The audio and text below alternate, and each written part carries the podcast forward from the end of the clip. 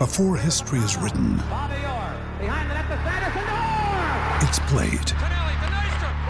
Before it's frozen in time, it's fought one shift at a time.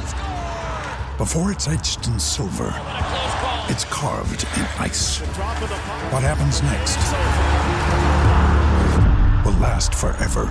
The Stanley Cup Final on ABC and ESPN Plus begins Saturday. You're listening to the Husker Online Show, your authority on Nebraska athletics. They just want to be on the field. Uh, I, I think they feel like maybe some people are out to get them or have an axe to grind against them a little bit. I, I think they feel like they haven't accomplished everything that they could have accomplished. I think they feel like they've lost some close games that we could have won if we'd have played a little better, a little harder, a little smarter. You know, I think our program is ready to turn a big time corner. Uh, but it's tough too if we're given circumstances where we can't get on the field and get better. I think our kids are just anxious to get back out there and, and try to try to compete to win a game. I would say our guys are kind of used to um, adjusting on the fly. You know what I mean? It's it's been that type of year. Um, this isn't the first hurdle, the first uh, adversity, uh, sign of adversity that we've seen this year. So we're, we're going to keep chugging along. You know, we immediately moved on to Northwestern, and and that was kind of where our heads were at. I think our team really hit that in stride, and and we've been dialed in on those guys. And welcome here to another edition of the Husker Online Show. Sean Callahan, Robin Washut, Nate Clouse as 2020 college football is still going on as the bumps in the road continue around the country. And as we know, Nebraska experienced one last week, not getting a game in against Wisconsin. The Badgers won't play again this week against Purdue. In the meantime, at least as we sit here on Thursday afternoon, things look pretty good for Nebraska to get on the plane and go out to Northwestern and play this game on Saturday. It's an 11 a.m. game uh, against the Wildcats, and Evanston will get you ready for that here over the next hour as uh, Nebraska. Um, hoping to get that first win of the season, guys. And Robin, you, you look at this game, you, you hate to say it, but it, it has a lot of stakes to me. I just feel like the season feels off schedule right now already for Nebraska. They played Ohio State. No one really expected them to win that game. We saw some promise, we saw some concern, but not getting a week two game to kind of work out kinks. I just think there's a lot of unknowns for Nebraska, and, and the stakes going into this week are very high that they have to come out of Evanston with a win. Absolutely. And you don't want to, you know, anoint a game in week three as being a season defining game, but the reality is Northwestern is sitting there, you know, they're 2 and 0 and Nebraska is 0 and 1 and they've already had one of their 9 games uh, taken off the schedule entirely. So, uh, dropping to 0 and 2 and Northwestern going to 3 and 0, that suddenly changes the entire complexion of uh, where the West Division race is going to be headed. And Nebraska, I mean, you only have so many opp- more opportunities left. When you get this type of game where uh, I think the last spread I saw was like three and a half, four, depending on where you look. I mean, that's that's winnable in my opinion. That's a toss up. Exactly, and it's probably just home field, and there really is no home field anymore this year. So uh, this is a game that Nebraska can and in reality needs to win in order to one build off the momentum they picked up against Ohio State, and two stay very much alive in the Big Ten West race. Oh yeah, and that's what it's all about when you look at how the Big Ten West is shaping up. I mean, it is wide, wide open right now. I don't know if anyone necessarily thought that uh, North- Northwestern might be the the team uh, with a with a huge edge right now, being two and zero, and and kind of looking at how things have played out. Wisconsin obviously missing uh, last week, and then this coming week's game, and um, you know Minnesota dropping a game, and, and Iowa dropping a game. I mean, if Nebraska can go and, and take care of business, I mean, they're all of a sudden you're feeling pretty good about the prospects of them, um, you know, taking home the West. Yeah, and really, it's all about just playing on Saturday and getting wins now because you don't know what the next Saturday is going to bring. I mean, and this Western Division is a mess. I mean, the fact that Wisconsin won't play Purdue and Nebraska at least through two weeks or three weeks, we know that. And who knows what the, the back half is going to bring. The divisional tiebreakers and the standings, all you can worry about doing is just winning because Wisconsin could still win this division with a five and one record. You know, if they only play six games, I know there aren't going to be a lot of very happy people, especially if you know the two games they miss are without Graham Mertz, and I, I believe the 21st day Graham Mertz can return is the Michigan game, assuming that game's happening. Now, there's also a lot of thought that maybe Wisconsin. You know, there, there's a lot of pressure out there that they may not even play football this year. I mean, there, mm. there, there's all sorts of theories, but the bottom line is you just got to win in the West, and Northwestern's two and zero. Purdue's two and zero, and Iowa and Minnesota are zero and two. Yeah, and that's why it, it you know comes down to a lot to not just winning but being able to play. Uh, you know, Wisconsin is two more cancellations from being eliminated from the even the conversation of playing for a Big Ten championship, and so uh, we're in a point now where it's not even worth looking beyond the next game. Literally, like you know, it's a cliche. Uh, the next game is the most important because it's the next on the schedule. Well, that's the reality of the situation right now. Uh, you cannot assume that you're going to play any of the remaining games, and so all you can focus on is you know what the task at hand. And right now, Nebraska has an opportunity, like we said, to go uh, you know, play in a winnable game that you know could have significant impact on the Big Ten West standings, especially with you know the big question surrounding Wisconsin right now. Yeah, that saying has never been more true than, than this season right now. Um, you know, in the I mean, the reality of it all is that. Um, you know, and I don't know if it's if it's an advantage or disadvantage, but Nebraska's been able to to kind of hone in on this game for a little bit longer. Now, obviously, if you listen to Scott Frost, he'd say, "Well, we need to play football." And, and missing that game last week, you know, kind of took away another opportunity for us to play and and improve. But um, you know, at the same time, I, I kind of like having a little extra time uh, focusing in on, on Northwestern. Um, you know, given the, the situation, I, I, think that that is something that could work to, towards Nebraska's advantage. But um, you know, it's these games, for whatever reason, we all know that they always come down to the very, very end, and it's always kind of a nail biter. And um, you know, obviously, I, I, would expect nothing less this weekend. Yeah, think about this, guys. Six of the nine games have been decided by three points or less. Seven of the nine have been decided by seven points or less. Uh, the only two blowouts, I, I believe, Nebraska and Evanston, obviously that one year with Mike Riley, they they blew him out that year and played a flawless second half. But you don't beat Northwestern badly because the way they kind of they, they, they want to grind it out and limit the possessions and they don't want to make the game a track meet. No, they're a team that just sits back and makes you earn every yard that you get on offense and they pick their spots on offense when they have the ball. And you know basically you have to play darn near flawless if you want to break that game open. And Nebraska's a team that has not played a flawless game in a long long time. And so this that's going to be the key of the game on Saturday is can Nebraska stay out of its own way against Northwestern team that is as disciplined and consistent as any team in the conference. No question. You've got to limit the penalties and the turnovers and those sorts of things. Otherwise, Northwestern uh, certainly will make you pay for it. And that Iowa game got my attention last week. You know, they were down, I want to say 17 nothing and then they came back and, and, won that game in Iowa City. And Iowa had their backs against the wall. This is an Iowa team that lost to Purdue the week before. So they had a kind of a must win feel for them. And Northwestern not only got down, they stayed in the composed. They, they kept composed. They made Iowa into some, forcing uh, some mistakes, and that that was a huge win for them uh, as far as getting this season on track. It wasn't the prettiest win, but it was just kind of a typical Northwestern type of win. They they won the game by, by a point, and they forced three Iowa turnovers in that game. So you know, it's one of those deals again where the, the recipe is not, you know, difficult to beat Northwestern. You got to do what you can control and take control of the football. Don't commit penalties and capitalize when you get opportunities to score. Well, and I think it's pretty clear now that they've got a they've got a quarterback. Um, you know, I think I was at least I was impressed with what Peyton Ramsey did and, and kind of how he played.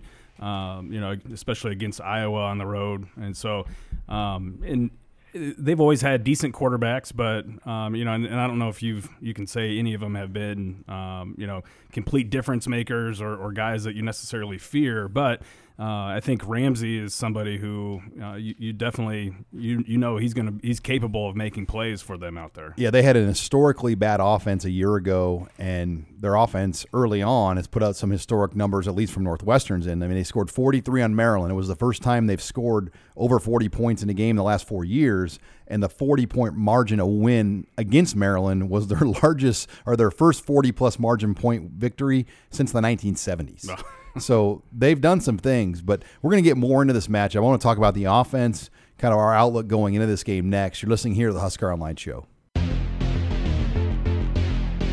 You're listening to the Husker Online Show, your authority on Nebraska athletics.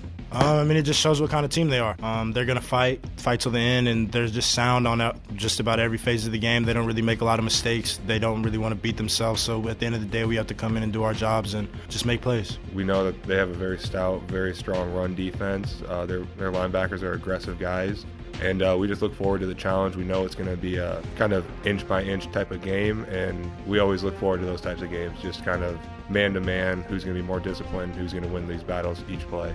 And we're back here on the Husker Online Show. Sean Callahan, Robin Washut, Nate Clouse. That was Wan'Dale Robinson and Matt Farniok talking about the challenge they'll see from this veteran Northwestern defense. This segment of the Husker Online Show is brought to you by Tanner Sports Bar and Grill on 30th and Yankee Hill. Get on into Tanner's. The doors will open up Saturday at 9 a.m. and they'll have drink specials uh, leading up to kickoff and plenty of food as well. So get on into Tanner's, watch the Husker game Saturday, NFL football on Sundays. It is your premier Lincoln sports bar, guys. And you, you talk about Northwestern and their defense, and they're not going to blow you away with NFL talent like we saw at Ohio State, where when you just look at guys in shorts, you're like, wow, our guys don't look like that. Um, instead, they're they're this like that veteran, crafty. I, I made the analogy on Big Red Wrap Up. They're like the old guys at the YMCA that don't lose on the court, and they may not be the most athletic, but they just know how to play football. They make the right play. They don't make mistakes, and it gets old. I, I feel like we've kind of beat the dead horse. They don't beat themselves. They take advantage of your mistakes, but that's really their formula of victory. Yeah, and so they don't have a lot of names, but the one name that they do have is right in the middle of that defense, the heart and soul linebacker Paddy Fisher. 20 year Big Ten that veteran. Guy, that guy's been an all Big Ten performer for the last like eight years now, and uh, he's at it again. He played with Pat Fitzgerald, I think. yeah. I believe so. But they ha- he is one of three senior linebackers that they have that make their defensive front seven as stout and physical, you know, as there might be in the league. So, you know, that's where it starts. You know, for Nebraska to be able to do what they need to do on offense, they have to be able to establish a run game and not become one dimensional uh, because that's where, you know, you start forcing things and that's where the mistakes start happening. So uh, I look as one of the biggest keys is how Nebraska's young offensive line or relatively inexperienced offensive line uh, is able to hold up against that front seven, particularly those linebackers. And then can Dedrick Mills become a much bigger factor than he was against Ohio State, where he only touched the ball nine times? I mean, he's supposed to be their bell cow, and in a game like this, you got to get the tough, hard yards, and he's the guy on this offense that can do it. Yeah, if Dedrick Mills can can start to grind out some yards, if they can get him into a rhythm, and that offensive line can kind of start leaning on that front seven, then I think all of a sudden you're if you're Nebraska, you're feeling pretty good about your chances in this game. But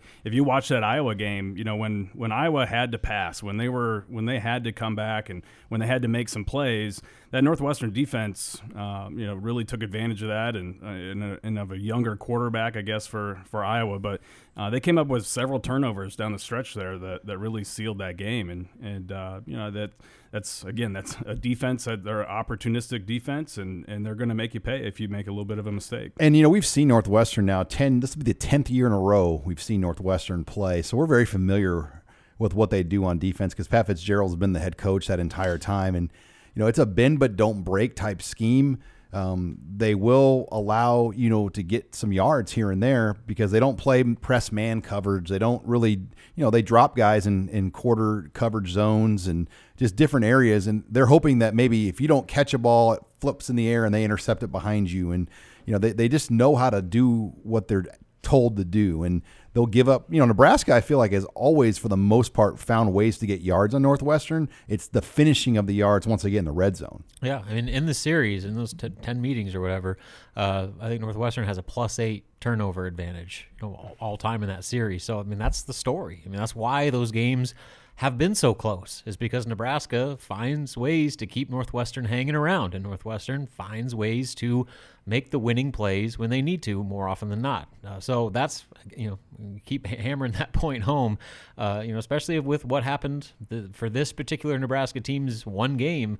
You know, they played really really well until they started shooting themselves in the foot when they were getting delay of games to open a drive, when they were fumbling, when they were fumbling snaps. Uh, you know, doing doing all the things that you cannot do to beat a team like Ohio State. Well, that point remains the same, if not just as important, against Northwestern team that will capitalize on any mistake you possibly make. And as far as important as I think Mills is going to be in the run game, I think it's also going to be important for Nebraska to kind of stretch the field and, and maybe maybe have an Omar Manning or uh, Wan'Dale Robinson or maybe one of those younger true freshmen, uh, you know, wide receivers make a play out on the perimeter too, because um, you, you don't want to you don't want to be completely one dimensional and and have uh, Northwestern, you know, loading the box there. I think that you they've got to respect the the passing game, and I think that's an area that Nebraska is, is kind of got to get going too. And Robin, you were in the interview with Scott Frost on Thursday. What is your read on Omar Manning in that situation this week? I know, I mean, it's a hot button. Everybody wants to know and I mean, I just want to see Maurice Purify 2006 play for Nebraska on Saturday. Is it going to happen? Well, sounds like it. Uh, you know, Scott Frost said that Omar Manning is ready to play, and so now the question becomes how much and what role is he going to? Is he going to be a starter from you know the opening drive, or are they going to work him in? Tin tinfoil hat theory here. We didn't hear from Matt Lubick on yeah. Wednesday. He's the wide receivers coach. And we were supposed to. And to me, I think they just are being careful because I, I do think you're going to see some different looks with these receivers this week. And they're going to be pretty careful about what they say because very little of it's on film. Alante Brown's not on film. Marcus Fleming's hardly on film. They played 11 snaps against Ohio State. And then obviously Omar Manning didn't play at all. So I, I think that is, you know, if some of these guys can get going for you this week, that's a plus. Absolutely. And I, I think that the table is set for this passing game to look significantly different than it did two weeks ago. Well, and I mean, being the recruiting guy, if you look at the the recruiting rankings, the the advantage Nebraska has in talent, especially at the skill positions, is overwhelming. And so, I mean, you would think that that's an area where they could be able to exploit uh, Northwestern quite a bit if, if they're able to get that pass game going. If if some of these dynamic athletes that they've brought in at the skill positions are able, you know, to go out there and perform at a high level and, and convert some plays, uh, I think that changes the the dynamic of the game in a, a huge way. You know, another thing too, guys. Um, the running back position, Dedrick Mills didn't really have the type of game we thought, and a lot of it had to do with just the lack of plays. I mean, Nebraska's offense ran in the, in the low 60s on offensive plays at Ohio State. That game really turned in the second half. It just didn't really a lot for a running back to to you know contribute like we thought. Will we see Dedrick Mills kind of have that quote bell cow effort against Northwestern? I think there's a pretty good chance we will. Again, I think I think you have to. Uh, you have to maintain balance uh, against a defense like this, where uh, if you're sitting there sitting a third and long with you know Nebraska's history, that's a bad spot to be in. So keeping drives on schedule, even if he's not getting the big chunk plays, but getting three, four yards a pop, making it second and seven, third and four, that is critical in my opinion for for Nebraska to put themselves in situations where it's not all on Adrian Martinez or Luke McCaffrey or whoever's that quarterback to, to have to make a play against this uh, you know this very uh, capitalizing defense. Yeah, I think if there's a way to get Mills going early and kind of get him into a rhythm, um, you know, and uh, I feel like he's somebody who you know needs to get going a little bit, and once he does, uh, he's able to kind of push through and, and, start to get stronger as the game goes along instead of wearing down. And uh, if they can do that, I think it. I think that's good for Nebraska. Well, lots to keep your eyes on. Obviously, the McCaffrey angle as well. What will that look like this week? We got a pretty good taste of it at Ohio State. Will we get as much Luke McCaffrey, or will they try to work in more things? Those are all things we'll be watching closely here on Saturday at Northwestern. When we come back, let's talk about the defense and the challenge they face. Northwestern has a new offensive coordinator. They've added some new looks and wrinkles. We'll discuss that and more next. You're listening here to the Husker Online Show. This is Husker Online, your authority on Nebraska athletics. We, you know, we saw Peyton Ramsey last year um, but you know he did some nice things when we played him, and, and all throughout the year last year. And he's able to uh, you know get out of trouble a little bit with the pass rush. He's able to, to create some real quarterback runs for himself. Uh, the the passing game, it's similar but different routes, those types of things, more movement passes. But I think uh, Coach has done a really good job in, in the first two games, and he obviously did a really good job at uh, Boston College as well.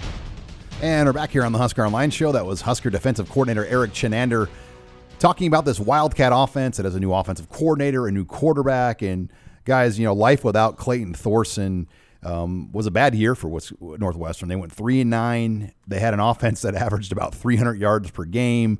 Uh, who was the Clemson transfer quarterback again, Nate, um, from Indiana? That kid that was their starter last year, and he was uh, like a almost a five star type guy, and he he was a huge bust. Yeah, he yeah.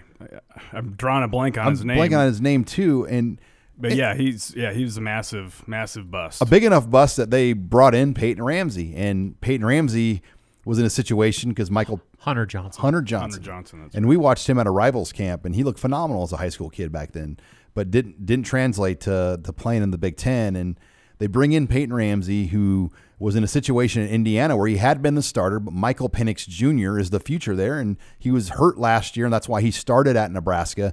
Penix Jr. not hurt, as we know, he scored the great uh, two point conversion play to beat Penn State um, in overtime a couple of weeks ago. Uh, but they got a new quarterback, a new offensive coordinator. They're running more of a mixture of pro style and what Erik Chinander called a college style offense, meaning quarterback run game. Um, where you know in the pros you don't see design QB run as much, um, but it's been effective. They they've had a whole new look. I think it's an advantage though. Nebraska's had at least two games to study what they've done on offense. Yeah, and you know if you want to find a silver lining from that whole Wisconsin debacle, I mean that that's it. That you know Nebraska has four additional days, uh, you know, to watch two games, yeah, and, and, especially in a week where uh, you know we had there was one less day of practice with the election on Tuesday. So uh, you know Nebraska at least should be as prepared as possible for this game. Uh, but you know, there, there's something to be said too for actually being out there and working out your own stuff on the field. And as far as uh, you know how Nebraska you know combats Northwestern's offense, like I said, they don't really do much to blow you away. But you know, they're again the key word is always going to be efficient, and especially when it comes down to, for one, they don't turn the ball over. Two, they convert over 50% of their third downs, and they're perfect five for five on fourth downs. So I mean, they're they're a team that just kind of moves the ball when they need to. They're not they kind of dink and dunk. And now that they have uh, a guy in Peyton Ramsey, who by the way uh, has already whipped Nebraska once when he got the start for Indiana, over 400 yards of offense. Yeah, I mean he was unbelievable in that game. So uh, he's a playmaker, and he's shown the ability to uh, you know have success against this Nebraska defense you know, this is going to be something where Nebraska's defense has to be just as dialed in as that offense is, as far as you know, limiting uh, any potential breakdowns and keeping everything in front of them, making Northwestern, you know, have to have to go out of their comfort zone uh, offensively with their play calling. Well, and Ramsey's got to be feeling pretty good too. I mean, his confidence level has to be pretty high after going on the road and beating Iowa, uh, especially with the way that they were able to win that game, kind of coming back from behind and and uh, you know holding on to a lead late there. But and and like I said, Ramsey made some plays down the stretch there where you know I think that's kind of indicative of the type of player that he can be. And, and Nebraska has seen him make some plays in the past, so um, you know he's not going to be afraid to to face Nebraska by any means, but. Uh, it's it's going to be a matter of of uh, you know that defense stepping up and and not allowing them to convert the the third and fourth downs at the same rate that they have been so far. And I'll be curious how they scheme up this week uh, with Nebraska because you know Ohio State we saw Nebraska play predominantly two defensive linemen and really we saw four outside linebackers on the field at times because JoJo Domann. Uh, three to four. I mean, JoJo Domann almost plays a nickel, and I'd imagine he's nickel again this week because of the secondary situation in the first half. But Pheldarius Payne would come in as a, essentially a defensive end as an OLB, and then they would keep you know a Caleb Tannor or somebody else in there as well. And I don't know if this is accurate, but I feel like that's the Mike Dawson influence. I feel like he's helped kind of bring some new ideas to Erik Chinander, and and they've they've tried to come up with better ways to create pressure. Pro Football Focus credited Nebraska with four sacks on Ohio State. I know the official stat chart had three, but they did get decent pressure on the Buckeyes, and um, I'm ex- I'm intrigued to see what that looks like this week. Well, and, and, you know specifically with that outside linebacker spot, you're kind of seeing the the evolution of that position a little bit to where.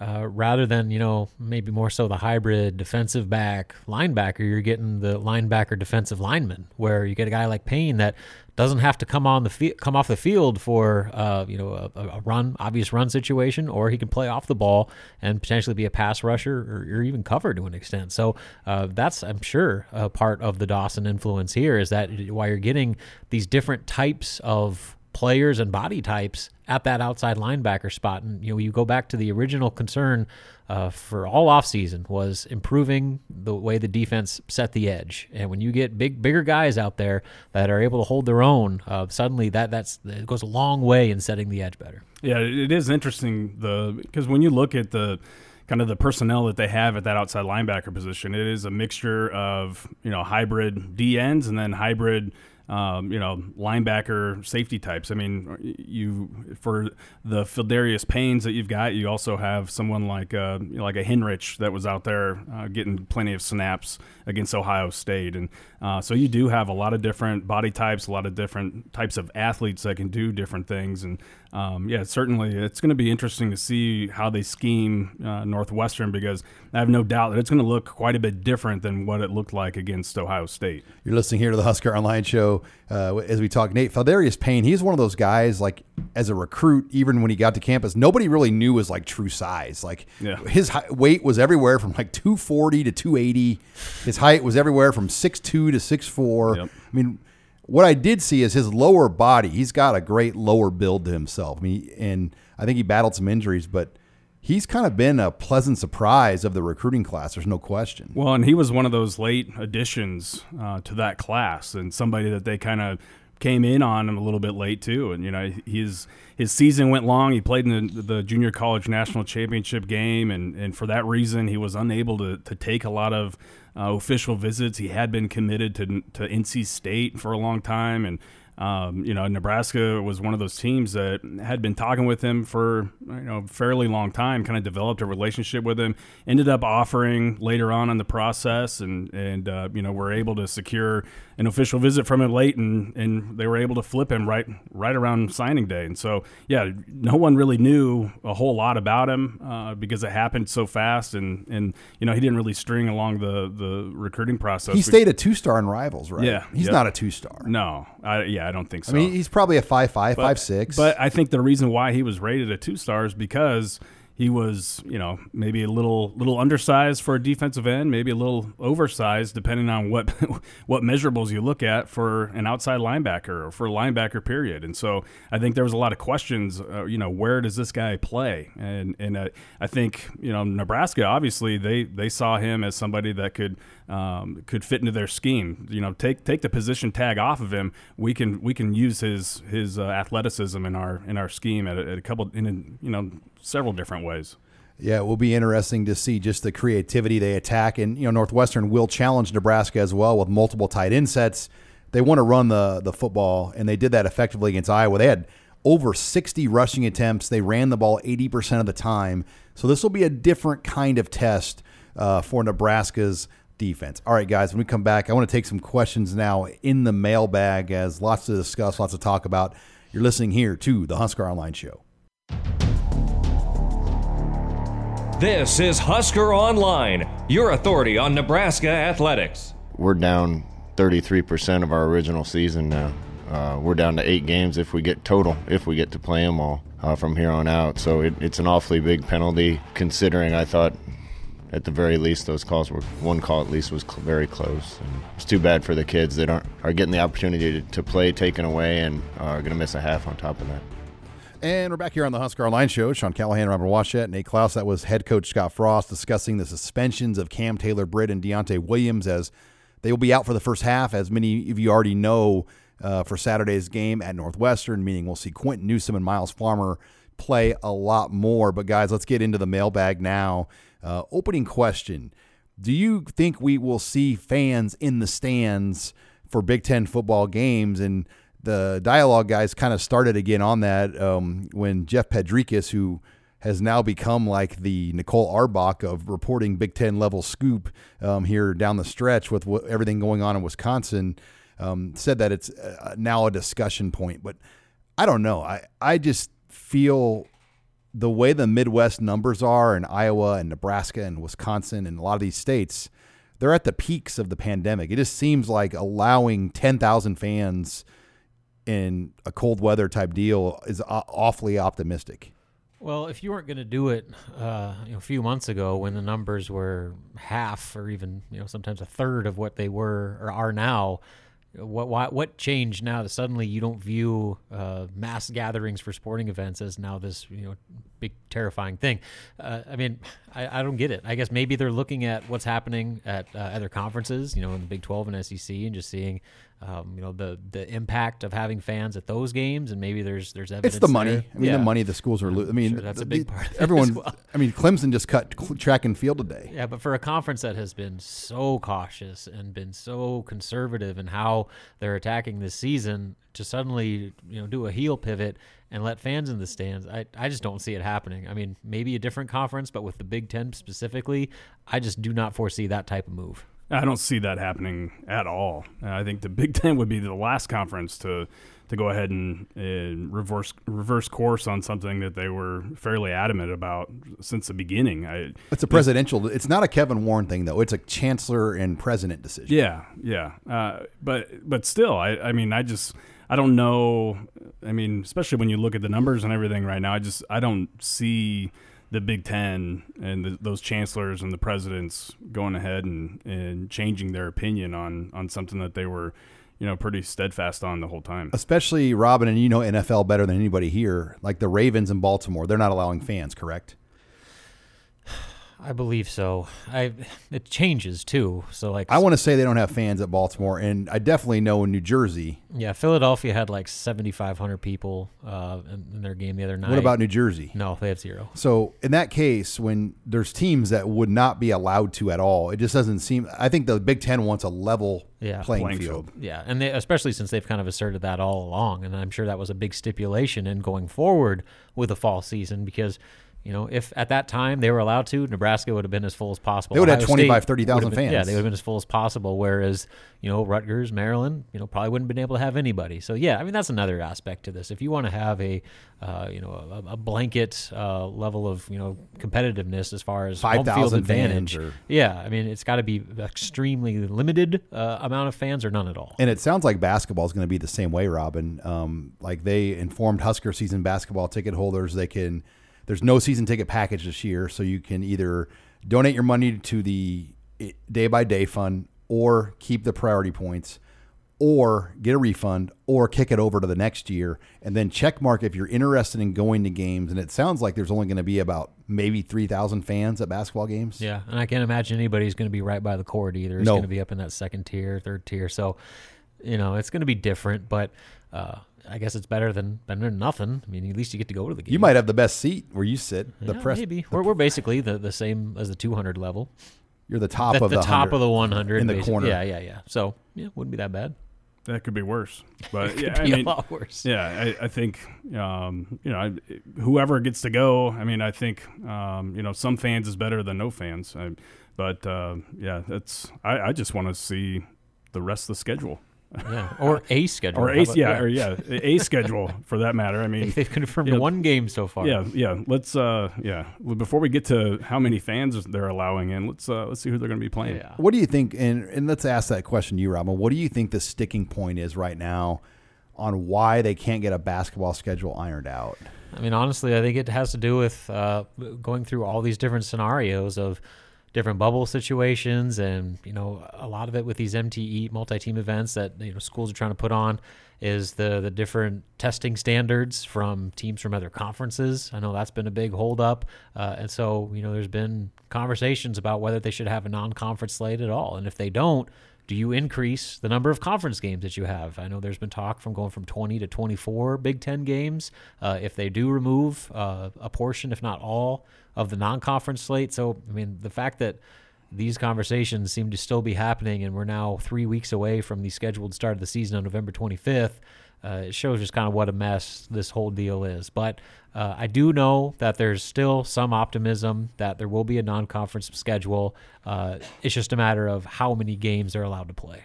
When do you think the black shirts will be handed out? And guys, they could be handed out right now. We, we just don't even know. I mean, I, I, I mean, there's a pretty tight lid on what's going on in there. And I, I do know this: players, there's a rule that they're not even allowed to take pictures typically, you know, of in-house things like that. You know, they, what happens in there stays in there.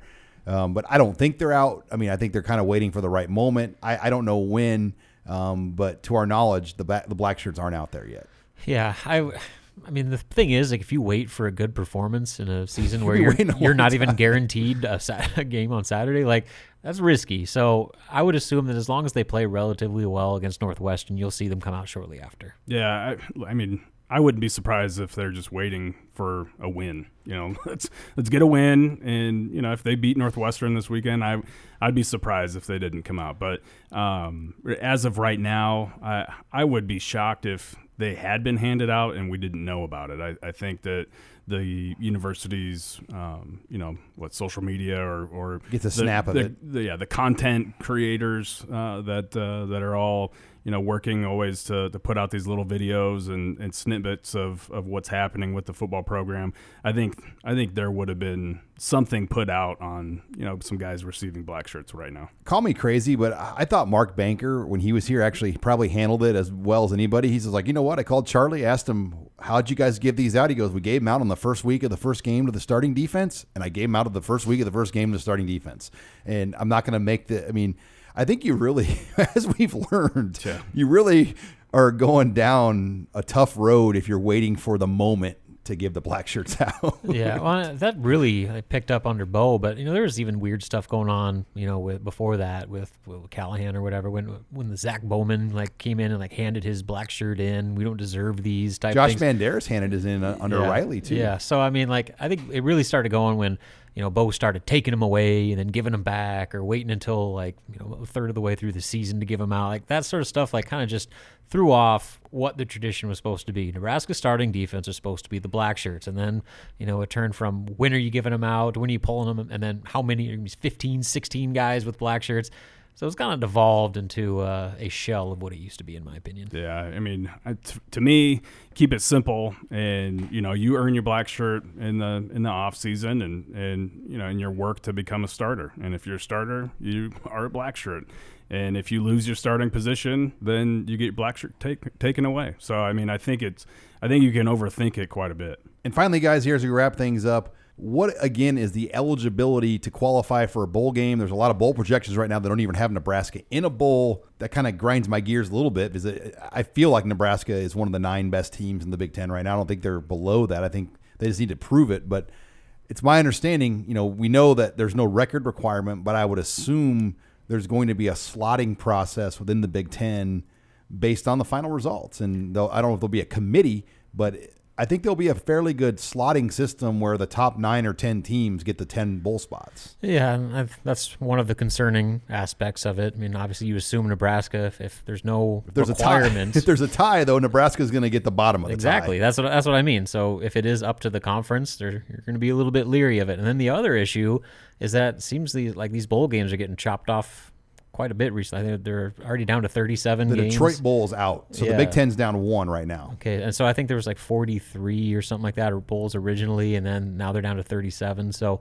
you know, hopefully there's going to be just enough games for Nebraska to get in. But, uh, you know, it sounds like uh, as long as Nebraska does what it should do, they'll be okay and they'll go to a bowl game. Yeah, I, I, that's how I feel. That's I'm not I'm not worried about you know what the what the record needs to be or you know anything like that. I, I just feel like if if Nebraska or any team for that matter goes out and takes care of business, that it'll work out in their favor. Um, you know, and, and you'll you'll find yourself in a bowl game. If Nebraska's two and six, they're probably not going to a bowl. If they're three or four wins, they're in a bowl. I mean, anything. I mean, if they're four, they're in for sure. And I think three, you're fairly decent chances of being in a bowl right Yeah, now. and especially if the bowls have any say in it whatsoever, they're going to be like, okay, yeah, b- give me Nebraska in my, you know, random bowl that normally gets, you know, a bunch of bottom feeders because there's going to be a ton of viewers, and if their fans are allowed, there's going to be a They ton need of a fans TV going. rating. Exactly. Yeah. All right, when we come back, we'll close the show with recruiting talk. You're listening here to the Husker Online Show. You're listening to the Husker Online Show, your authority on Nebraska athletics. Yeah, it's, it's hard with the regulations they have out right now, but we're just trying to do the best that we can. You know, personally, I am one of those guys that visually I, I want to see a kid practice. I want to watch him. I want to see how tall he is. I want to. Unable to do it right now, but so it is. It is. It is different for me. But just watching a lot of game film on guys right now, and they got a few games in right now. So now I'm starting to go back and watch some game film, and so I get a chance to have a, a different opinion or keep the same opinion, uh, depending on what I see on film. Final segment here of the Husker Online Show. Sean Callahan, Nate Clouse talking recruiting, Nate, and that was Travis Fisher just you know, speaking of the challenges right now for him to recruit without ever seeing kids in person, and you know, he's not recruiting 500 mile radius guys in most cases. He's a Florida, Georgia recruiter for the Big Red, and um, you know that's a tough sell at this point. And you know, we we as we discussed, a lot of these guys are not going to ever see campus before they come here uh, to school in in January or June. Well, yeah, and, and those are also areas where there's so much talent that you could go down there, you know, during a bye week or you know whenever and, and catch a practice and you know kind of uncover a hidden gem uh, you know or see something in someone you know that uh, that you maybe you wouldn't normally see on film. And and uh, you know for someone who likes to to do that and recruit in person and evaluate in person if if at all possible you know this is this is an entire year that has been very hard for you uh, to handle because you haven't had the opportunity to get out in the spring. You haven't had the opportunity to to go to any satellite camps or host anybody on your campus for camps. And and no one's gone anywhere this this fall to catch any games in person or practices in person. So um, you know, for, for those coaches on the staff that recruit, you know, areas like the Floridas or, you know, California, you know, Texas, Georgia, whatever, that are far away, I mean, it's been difficult for those guys. You're listening here to the Husker Online show as we talk recruiting, Nate. It, it was a busy week, though, on the recruiting front for Nebraska. And really they added two commits for the class of 2021 one being a two-year grad transfer then one being a high school recruit and i want to go right to the grad transfer um, correct me on the last name, Chris Kolarevic. Kolarevic um, out of Northern Iowa. Uh, two year grad transfer, a very productive player, was in the portal for about a week. And you broke this story or you were on top of it right away, Nate. What do you know about Chris and what's he bringing to Nebraska? Well, he's a really good football player, first and foremost. I mean, he's somebody. Um, who, like you said, he was very productive, and, and you know after his redshirt year at uh, Northern Iowa, he put together back-to-back seasons where uh, you know he totaled 144 tackles in those two seasons. Um, you know, and, and, both of which were cut a little bit short due to injury. Um, you know, he was I think he was honorable mention uh, freshman All American, and then he was a second team All Conference selection as a redshirt sophomore.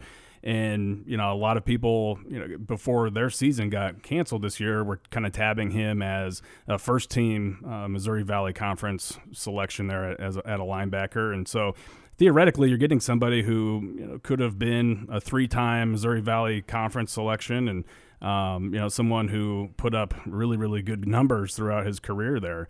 Um, he comes from Traverse City, Michigan, eh, which is the same high school that produced uh, you know Max Bullough and, and, and his brother uh, that, that both went to Michigan State and they were really good players there.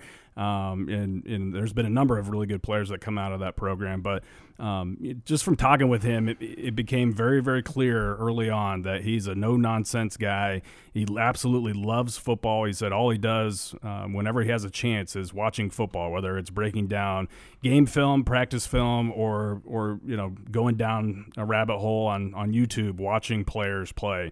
Um, he's like, I don't have a girlfriend. I don't like to party. I like to watch football. Uh, I like to study f- the game, and and I think that's something where when you're talking about um, a two year grad transfer that's got an opportunity to come in at semester, um, you know, I, I, think you you pretty much uh, you're checking all the boxes there and saying, hey, this kid could help us out pretty early. Yeah, with Collin Miller and Will Honas, I mean, they could come back, but I think most people expect them not to come back. You've got Luke Reimer. You got Nick Henrich, who could play outside linebacker now as we're learning. Uh, you just get the sense Keyshawn Green's long gone. They just they don't feel 100% confident about the total depth of that position for next year. Yeah, and and he is, you know, he's 6'2", 230 pounds, um, and I think he's somebody that has played enough football um, and has put enough on film where they feel like he he can come in. There's opportunity for him to come in and play right away, or earning earn a starting spot uh, right away, regardless of who's coming back from Nebraska next year. But that was certainly a position in this recruiting class where I think they needed to, um, you know, address and, and, and, bring some players in at, and especially after you lose a guy like Keyshawn Green out of the class and.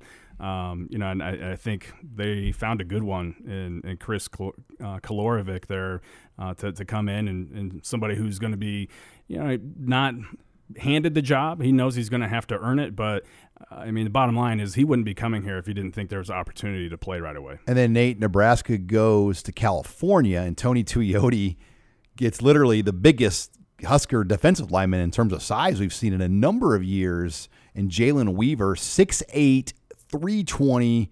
And this is what they need and this is what they want, Nate, for a 3 4. You just want monster human beings on that line where you know three bodies feels like four bodies because they're all so big and tall and, and long. Yeah, I mean he's he's basically fits the mold for what they want there uh, as a as a three four defensive end. Somebody who's uh, who's just a massive person to move uh, that can that can kind of hold the point of attack and not give up the edge, uh, but also has you know length and athleticism too um, there. And, and so um, you know Weaver fits the bill there. You know 320 might be a little a little heavy or a little heavier than what you're wanting. Uh, you know at, at that at that uh, you know at that size or for that position.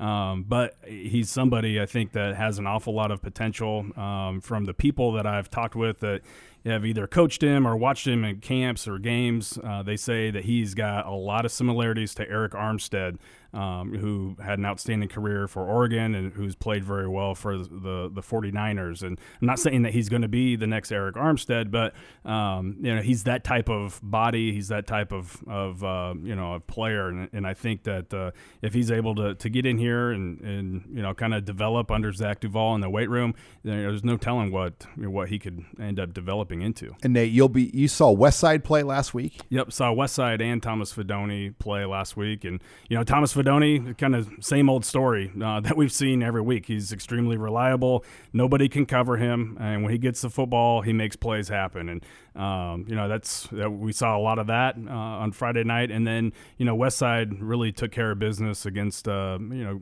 a good Grand Island team and, and blew them out of the water pretty early on. And and uh, you know Koby Bretz was making a lot of plays on both sides of the football. Probably should have had you know he had one receiving touchdown and should have had at least one more, probably two more and uh, you know, and, and, should have had a, uh, a pick six, um, you know, on his interception too. But um, again, he making he's making a lot of plays on both sides of the ball. Yeah. Now with Lewis Central, Nate, what do you know much about that three A race? I know Harlan got him, and I'm assuming Harlan's the number one team. Yep. Is there a chance that they can meet? So they're they're playing this week, um, and and the winner of the Lewis Central Harlan game gets into the, the semis. The yeah, the, the what they call their final four. The so, dome, the dome games. Yep, yep. And there was yeah, their final four. Those all those games take place in the dome, uh, in the the UNI dome there, and and uh, you know so it's a big rematch for for Lewis Central because Harlan got him the first game out of the out of the gates earlier in the season, and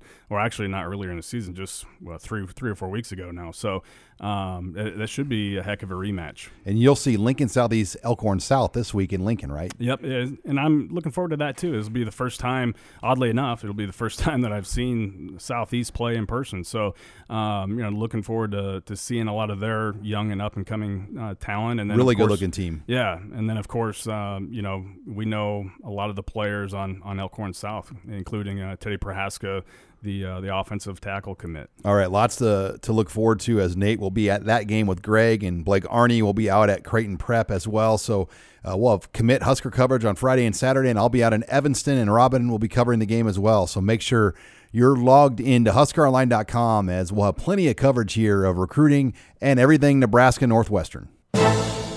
Thanks again for joining us this week on Husker Online, your authority on Nebraska athletics.